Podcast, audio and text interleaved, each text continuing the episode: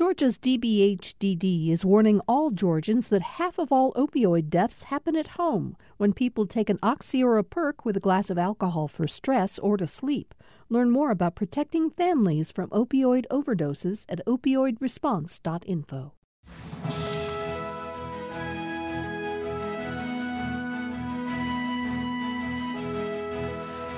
Welcome to McCamish Pavilion on the campus of the Georgia Institute of Technology. This is a special edition of Political Rewind, our inaugural edition. At 2 o'clock this afternoon, the ceremonies uh, that will lead to the swearing in of Brian Kemp as the 83rd governor of Georgia will, will unfold, and we will be here live to bring you the entire ceremony as it goes along. As you can see right now, people are filling in the seats here at the pavilion, and uh, we still have a little time before the actual ceremony starts. So we thought, let's do a political rewind coming to you an hour early. You can watch us on all the usual platforms Facebook Live, but we're on TV on GPB TV, GPB Radio. Uh, and uh, on all of our digital platforms. I'm Bill Nigut. I want to welcome Dr. Andra Gillespie, political science professor at Emory University. Is this? Have you been to a, any of these before? This is my first Your Georgia first inaugural. one. All right. Well, good. We'll be interested in hearing your take as things unfold.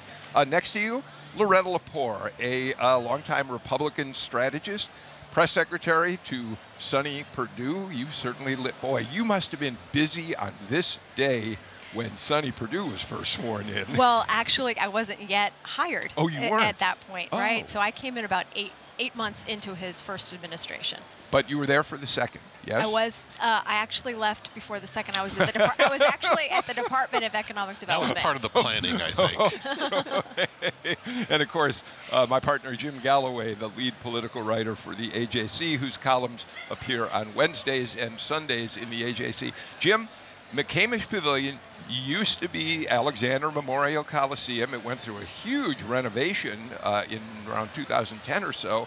And uh, by the way, before they changed it to McCamish, what it was really known as was the Thriller Dome because of the Georgia Tech basketball teams that have played here over the decades. Right, and what you have, the, this, that's going to be the subtext of the evening. I, I, I think is that you've got a you've got a committed Georgia Bulldog being sworn in as governor on on the Tech campus. You know, it strikes me, Loretta, uh-huh. that this tells you something about Brian Kemp's feeling of confidence as the new governor of Georgia. That this committed bulldog, uh, who had, who used to miss campaign days to watch games out in Athens, would actually come to Georgia Tech. That's right. He must feel very confident. Oh, I think he is pretty feeling pretty secure today. Also, the Lieutenant Governor Jeff Duncan. This is his alma mater. So uh, it'll probably be very meaningful for him to be sworn in here today. All right. Um, so let's do this. Um, let's talk just a little bit. And Andra, let me start with you, if I may. Of, of course, one of the things we're going to be waiting for today, when Brian Kemp gives his speech, and and then throughout this week and Thursday when he delivers his State of the State message, this question that we've been batting around uh, for the last few weeks, which is how will Brian Kemp govern? He ran to the right, not just in the primary, but through the general election as well.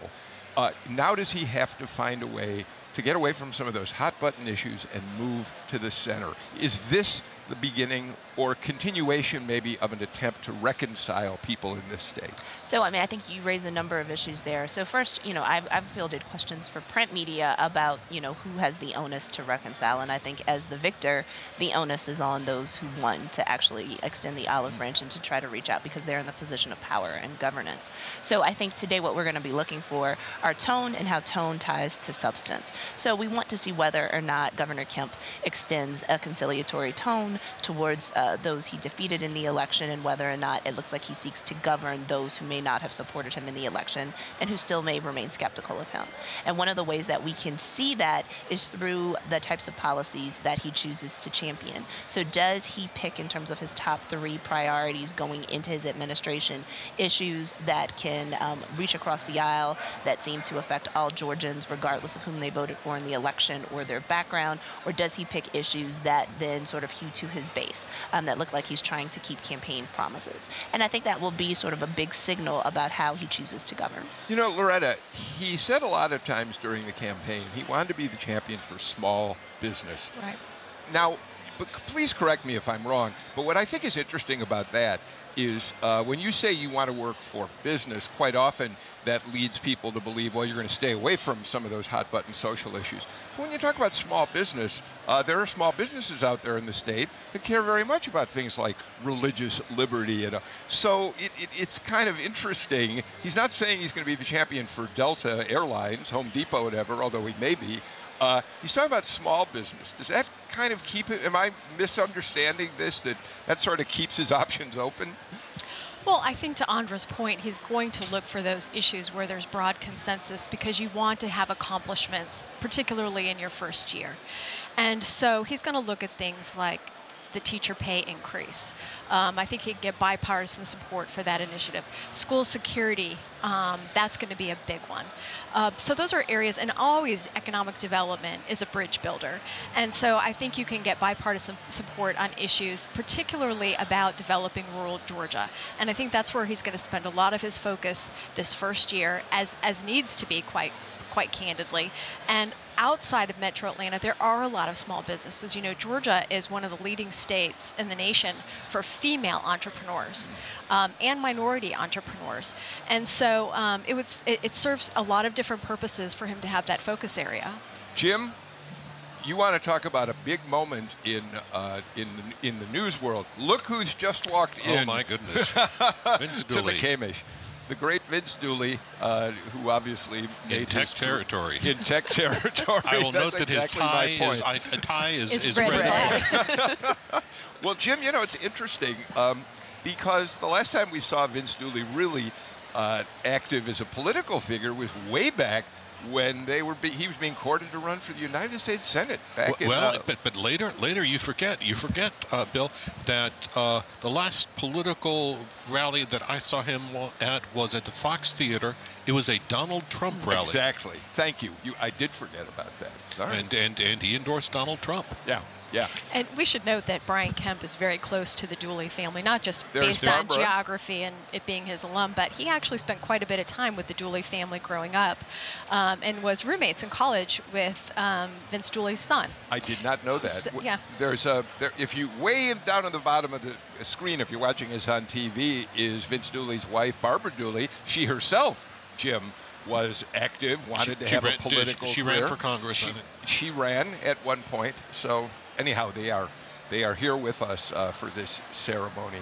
uh, today. You don't have to worry about this stuff. You don't have a football team at Emory. Well, yeah, I mean, but I have to admit, I went to a rival ACC school, so when you talk about good basketball, I'm like, well, aside from that drought in the mid 90s to like, you know, most of them aughts, I was like, yeah, my alma mater beats Georgia Tech's um, Georgia Tech pretty regularly. right.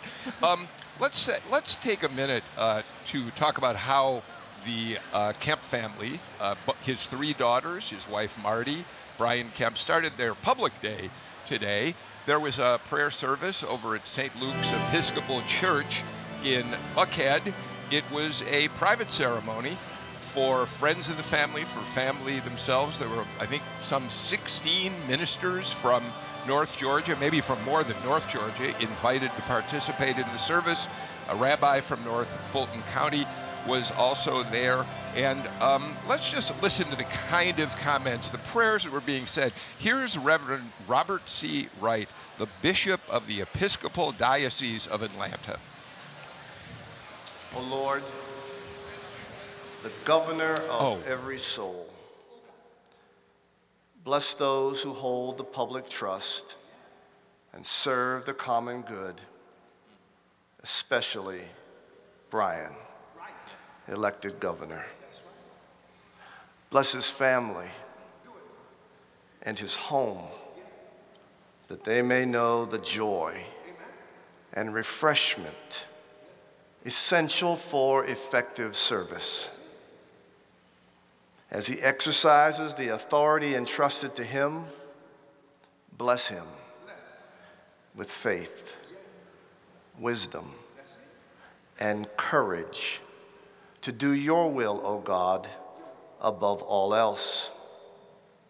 I said St. Luke's, Jim. Of course, it was St. St. Philip, Philip's. Which Philip's. is right up there on Peachtree Beautiful, Road, beautiful, a beautiful cathedral. church, and the center of a lot of civic activity over over many many years. Uh, so that was the tone of a lot of the uh, uh, prayers that were said. Jim was uh, bring us all together. It's very much the theme of the day.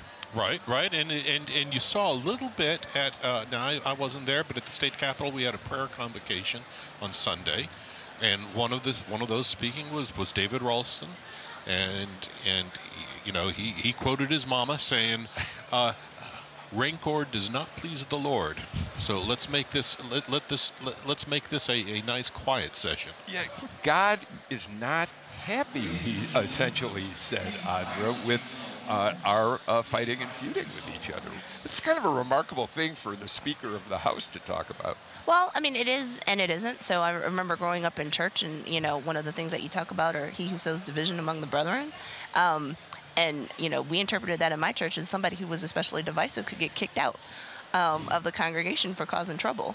Um, so, you know, it, it's important to sort of bring people back to that notion of reconciliation. Um, so, for people who take their faith seriously, we're supposed to be reconciled to God, and then you are to try to seek reconciliation On with other other- people to the extent possible. On the other hand, we do have a we do have a political situation where the House just lost 11 Republican Yeah. seats, and so maybe a little prayer for peace and and, and, and comedy was in order. yep. So um, let's address that directly, Loretta. There, uh, you know, we monitor pretty closely the uh, feedback we get on Twitter, that we get on Facebook Live. There are a lot of people out there who were were enthusiastic on both sides of this election, but but right now, the, the people who were supporting Stacey Abrams are feeling angry. At least what we hear from them. They're they're some of them are saying this isn't my governor. I want it. it, it how does a you know what does a Brian Kemp do to address that kind of feeling out there? Because Democrats have made it clear, Georgia Democrats, they plan to be on the attack uh, if necessary for the entire next four years. Right, and uh, we're liable to see some some rancor um, in the legislature this year along partisan lines that may be outside the bounds of actual debate over legislation um, because of the way that the election went uh, last November.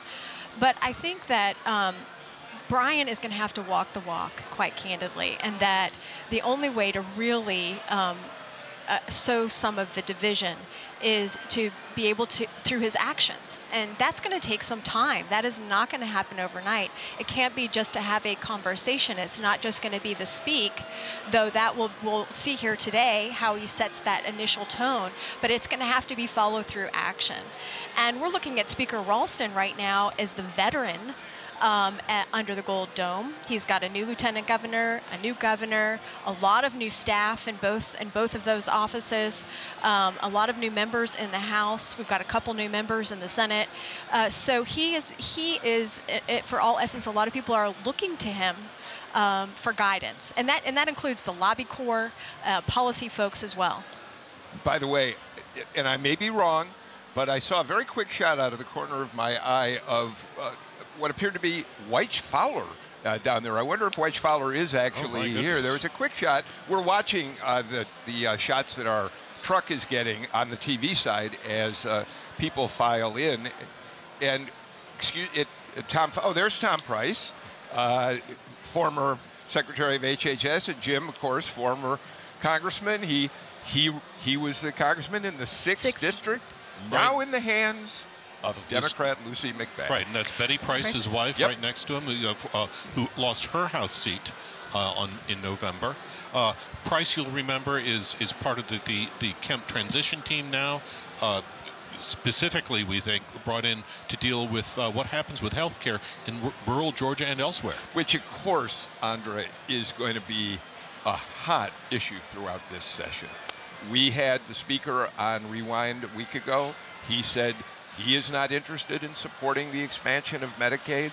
He believes, as did Nathan Deal before him, and as apparently Brian Kemp does too, that although the feds will pick up the bulk of the cost now, they're not confident that that will continue to be the case. But there's no question that what happens to Medicaid is going to be a huge issue in this session. Well, that's one of those bread and butter issues that can't be ignored. Um, this isn't one of the issues that I would expect one can build bridges uh, because there are just diametrically opposed viewpoints about how to deal with healthcare. Um, but I think that there will be a robust debate about what I, you know, am anticipating is going to be a huge debate about certificate of need.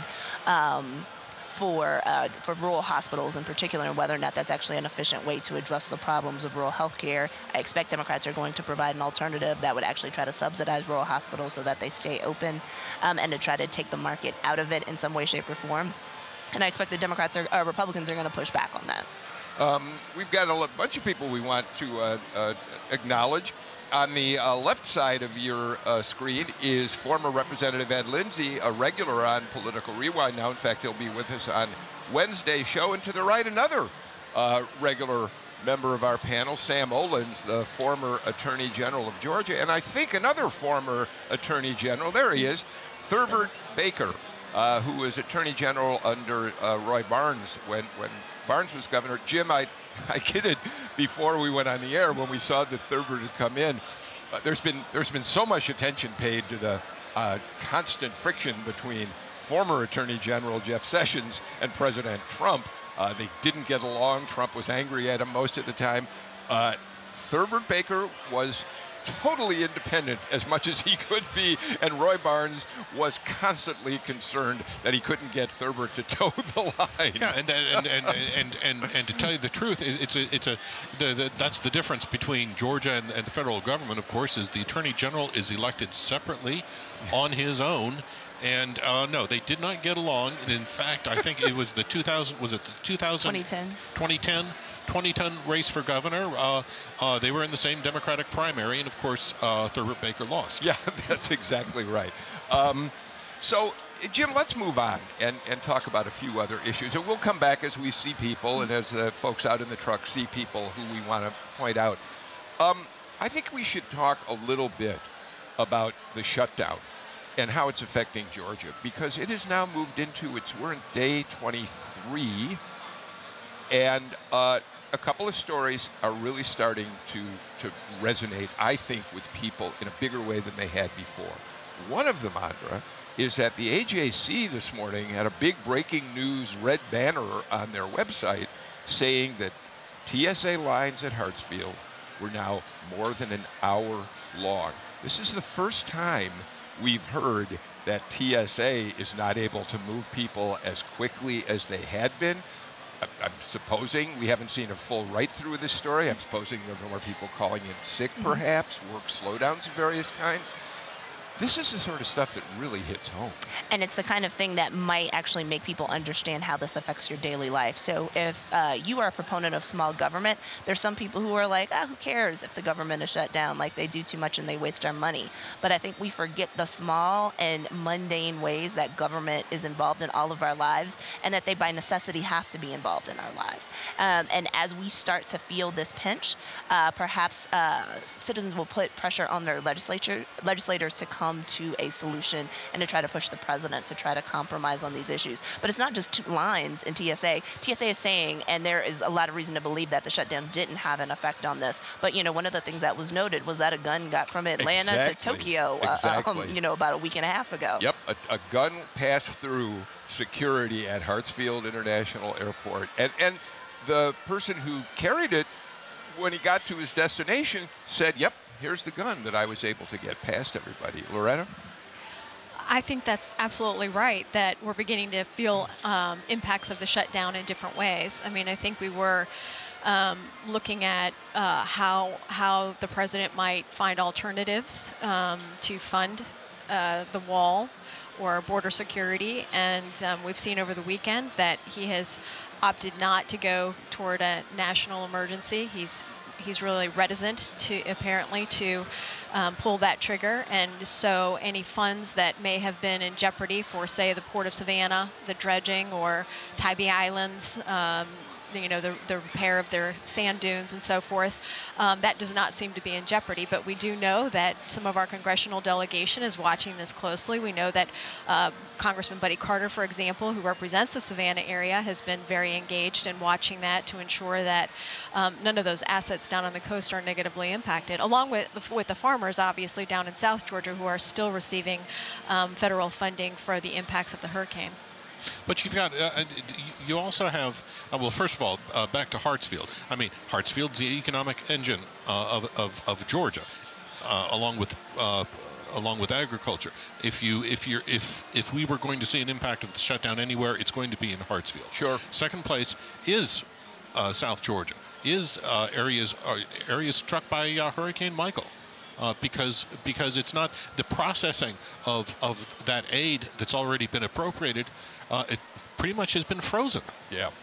Uh, let's do this. I want to continue this conversation, but um, I think we should probably get our first break of the show out of the way while we have a moment to do that. Uh, again, we're coming to you live from McCamish Pavilion at Georgia Tech, where we're uh, doing our regular political rewind just an hour early. We hope you're with us. And at 2 o'clock, we'll transition to covering the inauguration of Brian Kemp. We'll be right back. We're live at McCamish Pavilion at Georgia Tech, where we're awaiting the inauguration in about an hour and a half. Uh, uh, Governor elect Kemp will be sworn in. And uh, in the meantime, this is Political Rewind. I'm here with Dr. Andra Gillespie, Loretta Lepore, and Jim Galloway.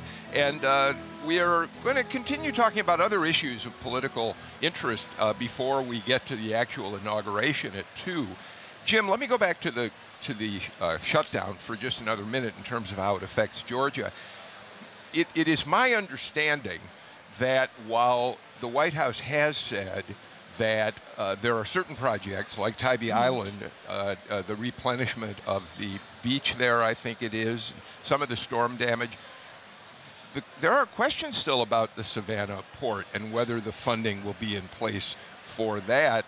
Um, and as far as farmers, I think the farmers, the, isn't the emergency relief fund money now not getting through to them because of the shutdown? Well, I, I can tell you that I've got a daughter employed in FEMA. Yes, you DC. do. She is sitting at home right now with with a whole probably about 80% of the eh, eh, 80% of the staff. So that is that's not get, getting through. But I, I, will tell you what on in, in this we may be getting too far in the weeds here, Bill. But if if if we don't reach a resolution on the shutdown and we truly and and Trump truly does declare a, a national emergency and start appropriating the money just as he likes, you know, number one, that's a that's a, that that is really threatening to Congress, especially in the House, and especially since they've given up. Uh, they, they've they've they've given up the the, uh, the ability to insert their own projects into the in, into the budget, and, and, that's where he could raid money that was earmarked for, say, the Savannah uh, port uh, uh, dredging expansion. Right, but what I'm saying is, what I'm saying is, if he declares a national emergency, that could be the end of the the Republican resistance to earmarks. They could yeah. bring ear- earmarks back. Well, Go ahead. There's already been some discussion of bringing earmarks back, so I think that that's already on the table. I mean, I think the larger question here is the institutional question um, about whether or not and how appropriate is it for uh, presidents to try to supersede con- congressional deadlocks by declaring things national emergencies. So there's the issue of whether or not this is a national emergency, and the flaw in the National Emergencies Act, which actually empowers presidents to do these things, is that they didn't define what an emergency was. Um, and then it becomes a question about whether or not the separations of powers are actually being breached. And so that's why most people assume that if he does this, that there will be some type of litigation that would eventually sort of, you know, end up saying, no, you probably can't do that, but yeah. at least it actually gets you out of the shutdown. So let me keep it with you if I can, Andra, and bring it back to Georgia for a minute. I was a little surprised, and this got lost, I think, because of the holidays. I, I, I was a bit surprised that Kemp, Governor elect Kemp, decided to weigh in on the shutdown uh, fairly early mm-hmm. on. It, it, may not have actually started when he did, but Kemp uh, made a statement that he was supportive of what the president wanted to do to build the wall, even if it meant shutting down the government. And I, I know that Brian Kemp owes the president some mm-hmm. payback. The president really had a big impact on his becoming governor. but I just was a little surprised he'd want to wade in on that. Um, well, I mean, I think that that's a fair question. I think the you know endorsement during the primary uh, runoff in particular, you know, was a big deal, and he did owe President Trump something. You know, it's also true that, that Governor Kemp ran on, you know, an immigration platform. Um, and so this is very much in keeping with how he ran as a candidate and the types of constituents and voters that he was looking for um, in the general election.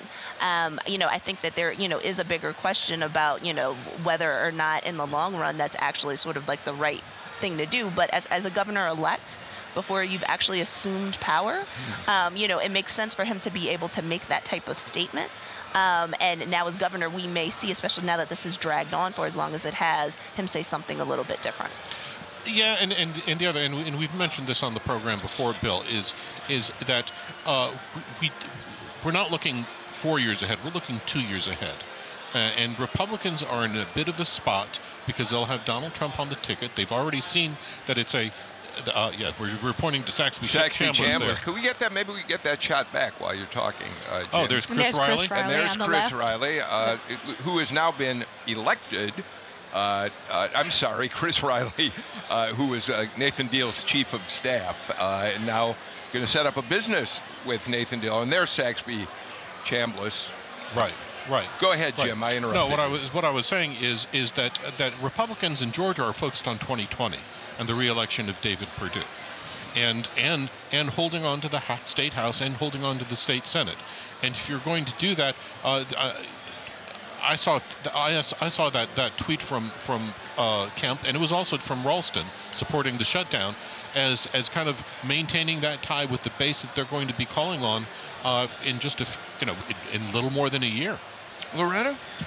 Well, I think it is a core issue that resonated with the base, obviously, immigration reform, and it's long overdue. Um, and so I don't think it's surprising that the Republicans are holding together on this particular issue. Um, I think, you know, to Andra's point, you know, we, we began to see back with the DACA discussion back under the Obama administration, um, his decision ultimately when he could not work with the Congress or get the Congress to move on immigration mm. reform mm. in a bipartisan manner to take executive action. And that was um, strongly, that action was strongly condemned by Republicans. And we see some Republicans in Congress coming out and stating, you know, remember when. Um, and, you know, there are some that have said, I don't know that we can support um, you know that type of action or that that's the best way to go so i think um, and i think quite candidly the president has come around to the fact that if he did do that, it would go to court. He stated that quite hmm. clearly that there would be legal action. And then he's allowing Congress to not act, right? It's now becoming the third branch of government, the courts deciding um, what should be quite clearly a legislative decision. Mm-hmm. There, there was another shot again you can uh, follow the show on a lot of platforms right now. We're, we're of course, on the radio uh, across the state, as we always are. But if you want to turn on GPB TV, if you're in a place where you can do that, we're broadcasting this on our TV network. And uh, of course, you can be watching us on Facebook Live. Uh, we just had another shot of Saxby Chambliss a second ago, Jim. And just to make sure for people who. There, there he is. is. There we go. Uh, Saxby Chambliss former United States Senator in uh, the state of Georgia. Right. And one of the Gang of Eight, I might add, That's on right. the immigration reform yep, uh, measure. Right, exactly. And they, his wife Julianne sitting next to him. Yeah, it was it was what 2006 or 2007 when he and Johnny Isakson were part of the the the the the Kennedy uh, Ed, Ed, Kennedy Ted Kennedy uh, John McCain effort to to tackle immigration reform a and comprehensive blew, plan and it blew up in their faces. Andra, uh, those of us who are uh, uh, following this mm-hmm. closely, and you may have been, uh, remember that uh, for his part in this Gang of Eight and his efforts at comprehensive immigration reform, he was booed virtually off the stage at the state Republican convention. It, it, it, it tells you just how, when people talk about, well, let's just pass an immigration reform bill, right. Uh, it's right. not that right. easy. And, and and if you recall, uh, when when he next when he was up for re-election, he he was forced into a runoff. runoff. Yeah. yeah. And and and I'm sure that's one of the reasons why he chose not to run for re-election in 2014. Andra. So um, yeah, I mean, I, I totally remember that. Um, you know, and also part of the reason why he ended up in a runoff in 2008 was because it was uh, the year that Barack Obama was elected, and so there was a lot of Democratic excitement around that that dissipated by the time we got to a runoff. I mean, I think from a national standpoint, one of the things that's actually really disheartening about this entire um, debacle, and I think it is a debacle, is the way that we see Democrats and Republicans talking past each other. And I think the fact that Senator Chambliss got booed was um, a sign that we may not have realized at the time um, of the rightward ideological shift in the in the Republican Party that you know has been matched by a leftward ideological shift in the Republican Party, which makes it harder um, to find common ground. But in particular, in this debate, um, we have the president offering a wall, and the Democrats have not necessarily as clearly offered, hey, we don't like the wall, but here are all the things that we do want for border security. If people were to put that on the table, then perhaps that's the beginning of the discussion, other than, hey, I'm going to throw a meeting in 45 minutes and I, uh, here's the wall. No, we can't have the wall. All right, we're done. Yeah. Well, sadly, this story seems to be going on and on and on and with no real end in sight. So I'm sure we'll have an opportunity, unfortunately, uh, to talk about it as we move forward. Again, uh, you're looking, if you're watching us on TV, at pictures from McCamish uh, Pavilion at Georgia Tech, where starting to fill in out there. Well, there's still a lot of empty seats, but I don't think they will be empty for uh, very long. The ceremony itself will start at uh, 2 o'clock. Jim, I, I want to go to um, a column that you wrote over the weekend that uh, I think you should spend a minute or two really telling us about a development at Stone Mountain Park that you write may be the beginning of some kind of breakthrough in making Stone Mountain uh, more responsive to all Georgians. Well, we were we were looking for that that we were talking about maybe camp trying to, to find a, a symbol of unity to yes. bring back. This this this could be it. Okay, you'll recall that maybe uh, uh, three and a half years ago, uh, Bill Stevens, who is the CEO of the Stone Mountain Memorial Association, pitched an idea. He wanted to put a, a, a bell tower in honor of Martin Luther King and his 1963 "I Have a Dream" speech. There was a, that Let line. freedom ring. Let freedom ring from Stone Mountain. All right. Uh, Stone Mountain has a, a has a branding problem number one, the Confederacy is not a commercially viable uh, uh, enterprise anymore. Uh, what's more, you know, you've got more and more focus on Stone Mountain as the birth, second birthplace of the Klan in 1915. Okay, so so there's there's there's there's a narrative problem here, and and Stevens was was was trying to fix that by saying, look, here are the generals on the side of the mountain. Above them is is is Martin Luther King. They were the beginning of the story. He's the end of the story. Uh, the Stone Mountain Memorial Association balked at that because they thought it it, it, it didn't fit with the legislative purpose of it. Mm-hmm. All right, so so that that, that was placed on the back uh, back burner. Then uh, uh, in 2017, Nathan Deal appointed Michael Thurmond, DeKalb County CEO, to be the only he, he, he, he was he was he appointed when he was appointed he was the only African American on the Stone Mountain Memorial Association board. Yeah. All right. And uh, Michael is a history buff. He's a, he's a very good history buff. He's, he's got at least one book under his under his belt at this point. Uh, but he was sitting in a, a, sem- a, historical seminar where, where somebody from DNR had mentioned to him that there's a covered bridge on, on Stone Mountain part, uh, property. And lo and behold, it was built by this by by the second son of a multi-generational bridge building family who were African Americans. The father was a, a, a former slave.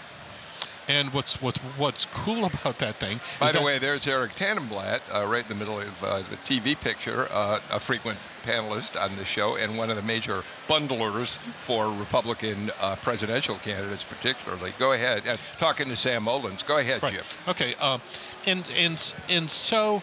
and Mary, Mary Norwood, Norwood, now oh, in the there foreground. we go. My goodness. Okay, please go ahead. Uh, okay, so she was uh, so so Thurmond had an idea. He went to Stevens. He went to Carolyn Meadows, who's the chairman of, of, of, of, and they and they looked up the history. They verified the history. All right. On Tuesday, the, Mo- Stone Mountain Memorial Association is going to put the name of King on a st- uh, on on that covered bridge.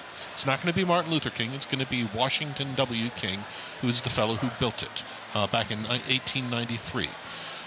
Why that's important is that it's an acknowledgement by the Stone Mountain Association that there's other history that can be told on that site.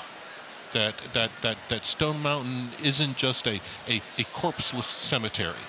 That you can that you can have other stories on that. Do they have the votes uh, as as far as you know? Uh, Has Bill Stevens said he knows that he has the votes? Uh, it didn't come from Bill, but I was talking to somebody who knew it last night, and they said it's it's it's going to be a unanimous vote on Tuesday. Okay, so you broke that story, and even in the column that you wrote, which appeared in the Sunday AJC, you acknowledged that it seemed like a very small matter in many ways. You were you were very candid, Oh yeah. and and that's how it it it to have to back into it this way, Andra and Loretta.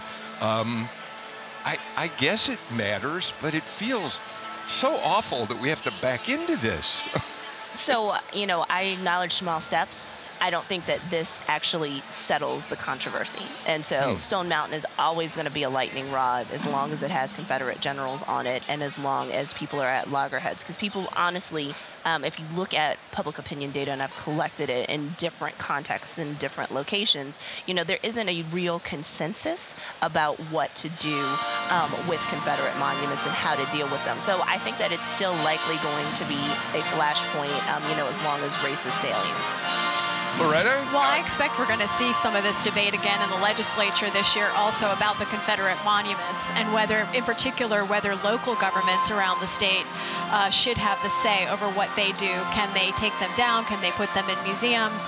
Um, without because written into law the state has to approve that type of, uh, of measure. So i wholly expect that that debate is going to come up particularly given a little bit of the shifting dynamic party dynamic um, in the legislature. So we'll see how that goes. So that's going to raise more questions about stone mountain. Democrats are going to promote, are going to push that le- kind of legislation, right, Jim?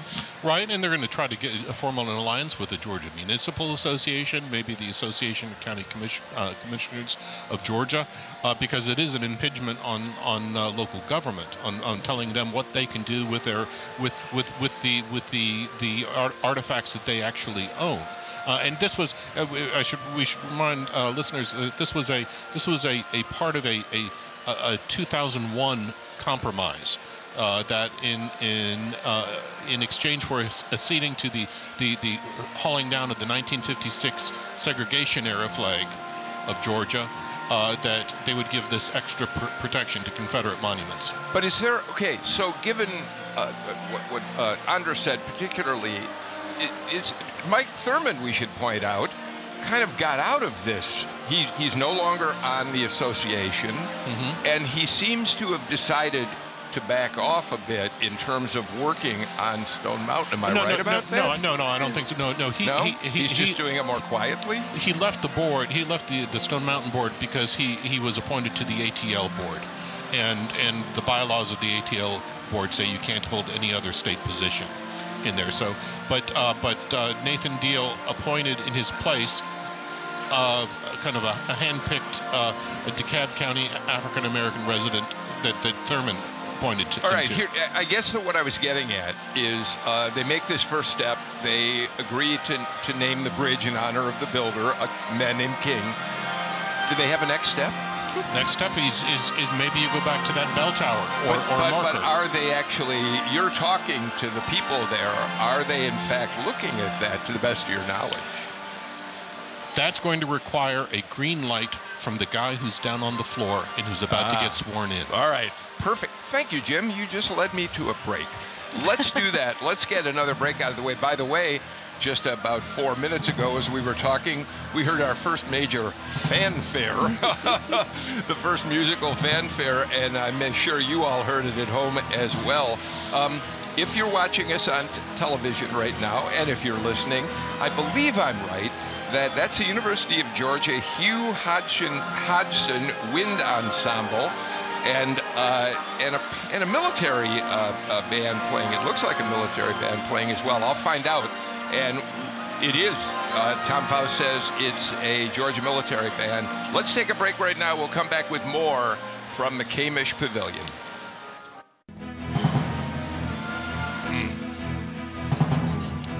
We're back at McCamish Pavilion at Georgia Tech. Uh, Tom Faust and Robert Jimison uh, just told us that outside McCamish, where, of course, we'll watch the uh, swearing in of Brian Kemp in about just about an hour from now, I think, a little more.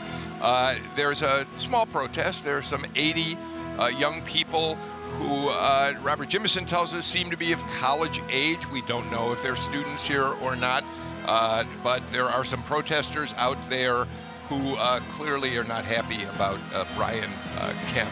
And uh, Robert is telling me that they put something up on Twitter if you want to see some pictures of that. All right, Jim, let's go to an, another story that caught both of our attention this morning. We talked about it early today in the GPB newsroom. Stacey Abrams, who we, we now know is being courted by Senate Democrats in Washington. She went up and met with Chuck Schumer uh, to run for the Senate seat. She was out in San Francisco and made a statement that is going to confirm some of the worst things that were said about her during the gubernatorial race, or appeared to. Right. This was this was on the PBS firing line with Margaret Hoover uh, uh, posted about. It was posted as, as the weekend began, but basically, um, uh, Hoover asked Abrams if she approved of uh, the San Francisco policy that allows some non-citizen voters to vote in local elections. And what the, the important thing is, she didn't say no. She didn't say yes. She, she she said she has she's kind of undecided on that. She'd have to. She says it's worthy of debate. Uh, and what the significance of that, of course, is is that you really saw Republicans leveling uh, charge after charge uh, on her uh, during the their kind of their response to, to Abrams's accusations of voter suppression was they were they were saying Abrams is, is wanted illegal illegal aliens to vote. Yeah, Margaret Hoover asked her, this is a quote, what is your view about some municipalities like San Francisco? We see legislators walking in. Just wanted to point oh, that good. out that our Senate, House Senate members are and this Senate members Senate, are Senate filing in and uh, they will uh, uh, be up on the stage behind all of the officials uh, who are going to be sworn in, and who they'll be behind Brian Kemp when he gives his inaugural address. Margaret Hoover says, "What's your view about some municipalities like San Francisco who've decided it's okay for some non-citizens to vote in local elections?" She said, "I think there's a difference between municipal and state and federal." Uh, but then she Margaret Hoover says, so in some cases you'd be supportive of non citizens, and she says, I wouldn't oppose it. I mean, I actually think there are some cases where 16 year olds should be allowed to cast their vote and cast their ballot, and she goes on from there. Andra, uh, if you're thinking about making a run for the United States Senate, as well she might, uh, this is going to be a really big fodder uh, for the Perdue people. Um, yeah, and so, you know, I mean, I think that there would be a question about whether or not that's a, a, statement that she regrets in the future. I mean, I think it's also really important to point out, though, that like the types of people who would be given those types of voting rights um, are not undocumented people. Um, I, I, presume that the types of people that she would be looking at would be folks who have green cards, you know, who've established residency and have long ties to an area, and thus, you know, are paying taxes and you know, perhaps own property and have a have a say in what, what's going on there. I mean, I think in general, citizenship, you know, is important and it matters, and it does actually become you know, at least, you know, the minimal baseline, you know, for participation in a society. Um, and for those who have established long-term roots in a country that is in fact not their own, then they need to weigh the cost about whether or not they actually need to establish citizenship in this place that is now their home. Um, but in the long run, um, you know, it certainly will endear her to the progressive uh, wing of her base. I think there's just a question of how big that progressive base is in Georgia. I think after 2018, we know that it's bigger than I think a lot of people thought, but I think there is a question of if it's that big that like she can weather that storm. Loretta? Well, I think that would be, to your point, welcome news for the Perdue campaign because I think that in Georgia, um, I think even with Metro uh, Republicans, we're looking, by the way, at pictures of the legislators now. Go ahead. Aren't aren't going to be um, okay with um, non-citizens voting in our elections. Um, it, it, strikes at our the core of our democracy, our constitution, and um, I think you would find that would put her in a pretty. She'd have to find. She'd be pretty marginalized. She'd have to find some in that respect. Yeah, uh, two things about that. Number one, this is a really uh, uh, response to what you just said, Andra. Uh, I cannot imagine too many Democrats in legislative races in 2020 who would want to stand with Stacey Abrams, uh, despite the fact that, as you said, it's a progressive position, and there might be voters out there statewide who would embrace it. I think she'd be abandoned on that issue by any number of people running in local elections, don't you? Yeah, and I also think that especially depending on the level of blowback that she gets from the statement now, um, it wouldn't be at the forefront of her uh, platform. So she certainly wouldn't be running on making those types of proposals, and I doubt that she would be including it. It'd be something that she would have to respond to, and I think that that's a disadvantage for her because now she has to react to something. And- um, and it looks like an unforced error. Yeah. Right, and, and I think what you're probably going to see is she's going to have to go back and readdress that topic. Well, you know, Jim, that's that's exactly what I was thinking. That was the second point I wanted. This is a woman who has now become an incredibly uh, seasoned candidate for office. Most people would say, except if you didn't like her at all, that she ran a wonderful campaign for governor. I mean, there weren't enough liberals, progressives, whatever you want to call them, to elect her governor, but people felt that with a couple of unforced errors, she ran a great campaign. This is an odd to have this sort of philosophical conversation with a television reporter strikes me as an odd choice. Okay, well, the, two two things. Number one, uh, San Francisco is not Atlanta, is not Georgia. Uh, culturally, it's very different.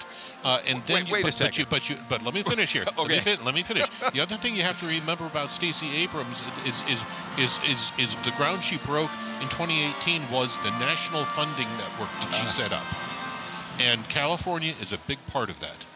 California and New York. She she raised a lot of money in those two states, um, liberal bastions by and large. And um, if she were to run again, that's where she'd have to go for resources. All right. I think it's an issue that we're going to watch play out if she decides to run uh, for Senate in the uh, months ahead, and we'll, we'll see. You're right, uh, Jim. We'll see how she tries to explain that if she's put in a position uh, that she really has to do that. So um, let's do this. We, we've got a few minutes left in today's rewind before the actual inauguration begins. Uh, Jim, let's talk a little bit about the man who is about to be sworn in as the 83rd governor of Georgia and talk a little bit about what we expect to see unfold starting at about 2 o'clock or so. First of all, uh, I thought one of the most telling pieces of information we've been given is that Cody Hall, who will be his press secretary, uh, came to us and said, speech is nine and a half minutes long. Wow. That's a succinct message and probably really smart. he is not he, he's not known for verbosity uh, as, as, as, as is the case with many many uh, Georgia governors uh, but you, you also have to think Bill and we were talking about this before we went on, on air this is a this is a, a really new new administration a new governor and a new lieutenant governor we haven't had that since 98 uh, and so you've got you've got steep learning curves. And remember, Brian Kemp wasn't supposed to be the nominee. That was supposed to be Casey Cagle. Yeah. So he, Brian Kemp has brought a lot of new people into the Capitol. So they're going to be moving rather cautiously, I think, at first. Um, Loretta, if you were in a position to uh, help craft a speech like this, uh, uh, what do you tell them about what the message should be just today? Well, I think there clearly has to be a unifying message. There definitely has to be a forward thinking.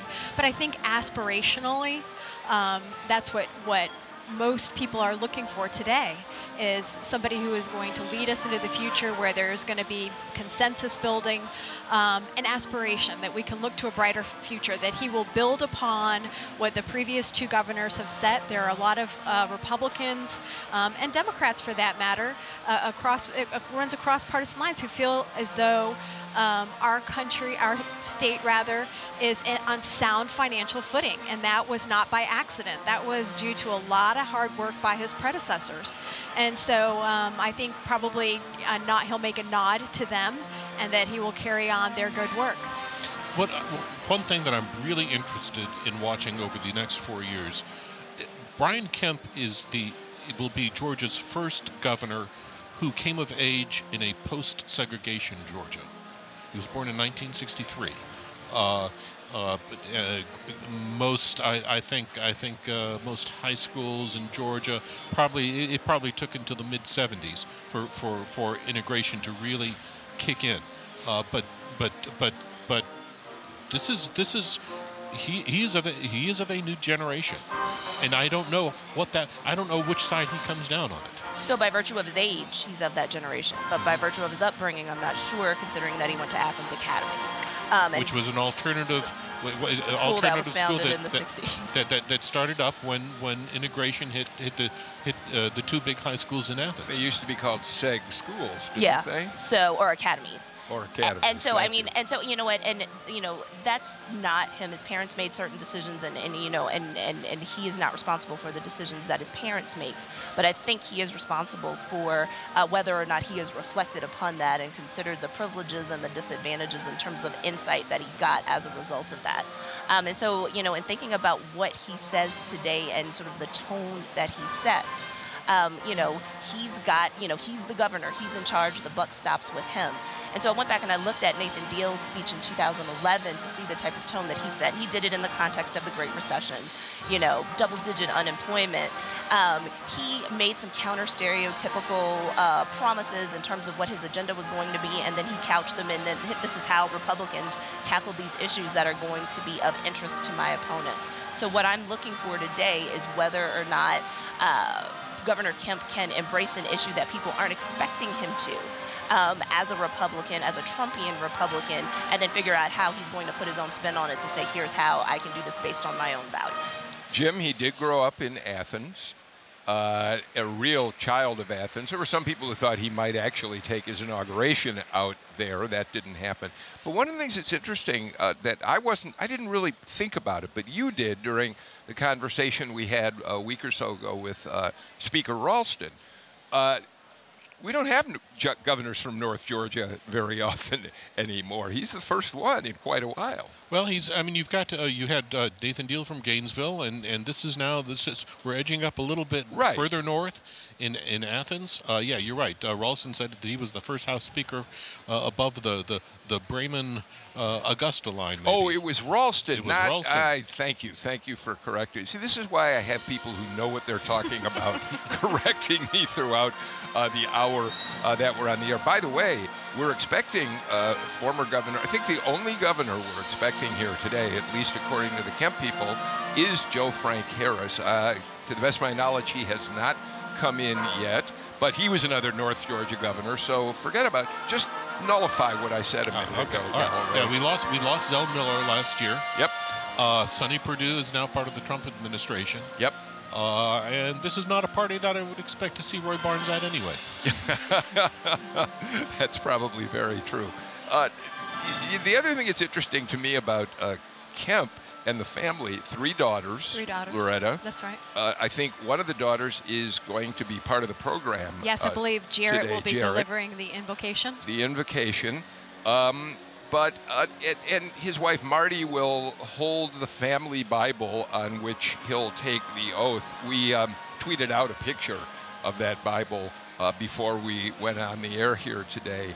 But um, she's an interesting person in her own right. She at least presents herself as not the typical kind of uh, spouse of a politician, right? Well, I mean, they But she's the daughter of one. Well, that was the next right. thing I was going to talk about. Her father was a longtime member, a very, very highly thought of member of the legislature. So you go ahead. That's right. Well, I, I would say that Marty Kemp is going to be a new type of first lady, I believe. Part of it is generational.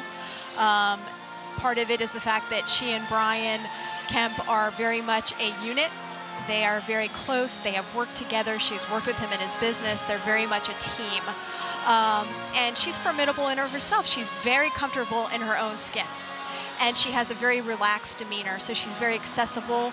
Um, she started out slowly on the campaign trail uh, way back when, and very easily and very, you know, and in no time got very comfortable being out there meeting with Georgians, talking with Georgians, and she's been with Brian and at his side along the way, as has his daughters. So they're a very tightly knit um, family unit. And um, I expect that it's going to be fun to see some young women in the governor's mansion. You know, you know, uh, Bill. What's what uh, another very very subtle difference that uh, that comes in with Brian Kemp is, and we saw it a little bit with the with the prayer service at St. Philip's. He's Episcopalian. right. That's that's different from Georgia. In in in olden days when you and I were young, that made a lot of difference because we we constantly you you had you had to be a Baptist or Methodist to qualify as governor. Yeah, that's exactly right. Uh, we should point out, by the way, to go back to it, Her father, uh, Bob Argo, was one of the really one of the very most highly respected members of the General Assembly uh, for a very long time. Here's what I love, Andra. The Jennifer Brett, uh, the uh, feature writer for the AJC, did a profile of Marty Kemp uh, within the month after Brian was elected. And here's the lead. After the most draining days on the campaign trail, Marty Kemp could walk out her back door and find solace in a reliable support group. Lula the horse, Miracle the sheep, and Butterscotch the goat, part of the menagerie on the Kemp's Athens Clarke County farm. You couldn't ask for a better lead to a feature piece if you're the first lady, Oh, incoming first lady. That was a very, very favorable piece, and I think probably one of the best ads of this cycle was the ad where she, you know, comes in and sort of describes her Right. husband. I mean, it was, it was, it was truly phenomenal. Unfortunately, you can't take those things to West Paces Ferry. Um, uh, you know, it'd be really funny to see a goat on the governor's uh, mansion lawn, so it won't be there. Um, you know, I mean, I, I, I'm going to be Maybe, really maybe it would. Maybe it could. well if you needed the goat to cut grass, but then it's a question of whether or not you keep them I think the last governor, the last governor tried bees. yeah? I think there was Governor a bee. Deal. It might have, or it may, it may have been Sonny that had a, had tried tried to try to put a, a couple of uh, uh, bee stations up there. yeah, well, there's important environmental reasons to, to have that. You know, I actually do view Marty Kemp as probably somewhat of a traditional first lady. And when, as you were describing her, I was like, how is that different from Rosalynn Carter, for instance, or somebody who had walked alongside her husband, um, you know, in the family business and very much saw herself as a partner. Um, you know, I view her as an asset. You know, in many ways, you know, I will be very curious to see, by virtue of her age, how different, you know, is she. Um, you know, education isn't necessarily going to be sort of the the natural place that she goes in the same way that it was for Sandra Deal, just by virtue of the difference in occupation. Um, but you know, in many ways, I, I, I see her playing the, the similar type of support surrogate role, um, you know, for her husband. All right. I've got to stop this conversation because we've come to the end of our uh, political rewind uh, for the day. But I want to, we'll, on a future show, talk a little bit more about First Lady uh, Marty Kemp because she's got big shoes to fill. S- I mean, Sandra Deal uh, ended up being a beloved First Lady across party lines. So, so we'll talk about that again at some point. So that brings us to the end of our special political rewind today. But Jim Galloway, Loretta Lepore, Andra Gillespie are staying with us because in just a short time, we're going to present to you the inauguration of Brian Kemp. And uh, we'll present that entire ceremony uh, to you. We'll interrupt it briefly here and there to fill you in on who's speaking and what's going on. Uh, but uh, for now, thank you for being with us for Political Rewind. We'll be right back with you in just a couple of minutes for the inauguration of Governor elect Brian Kemp.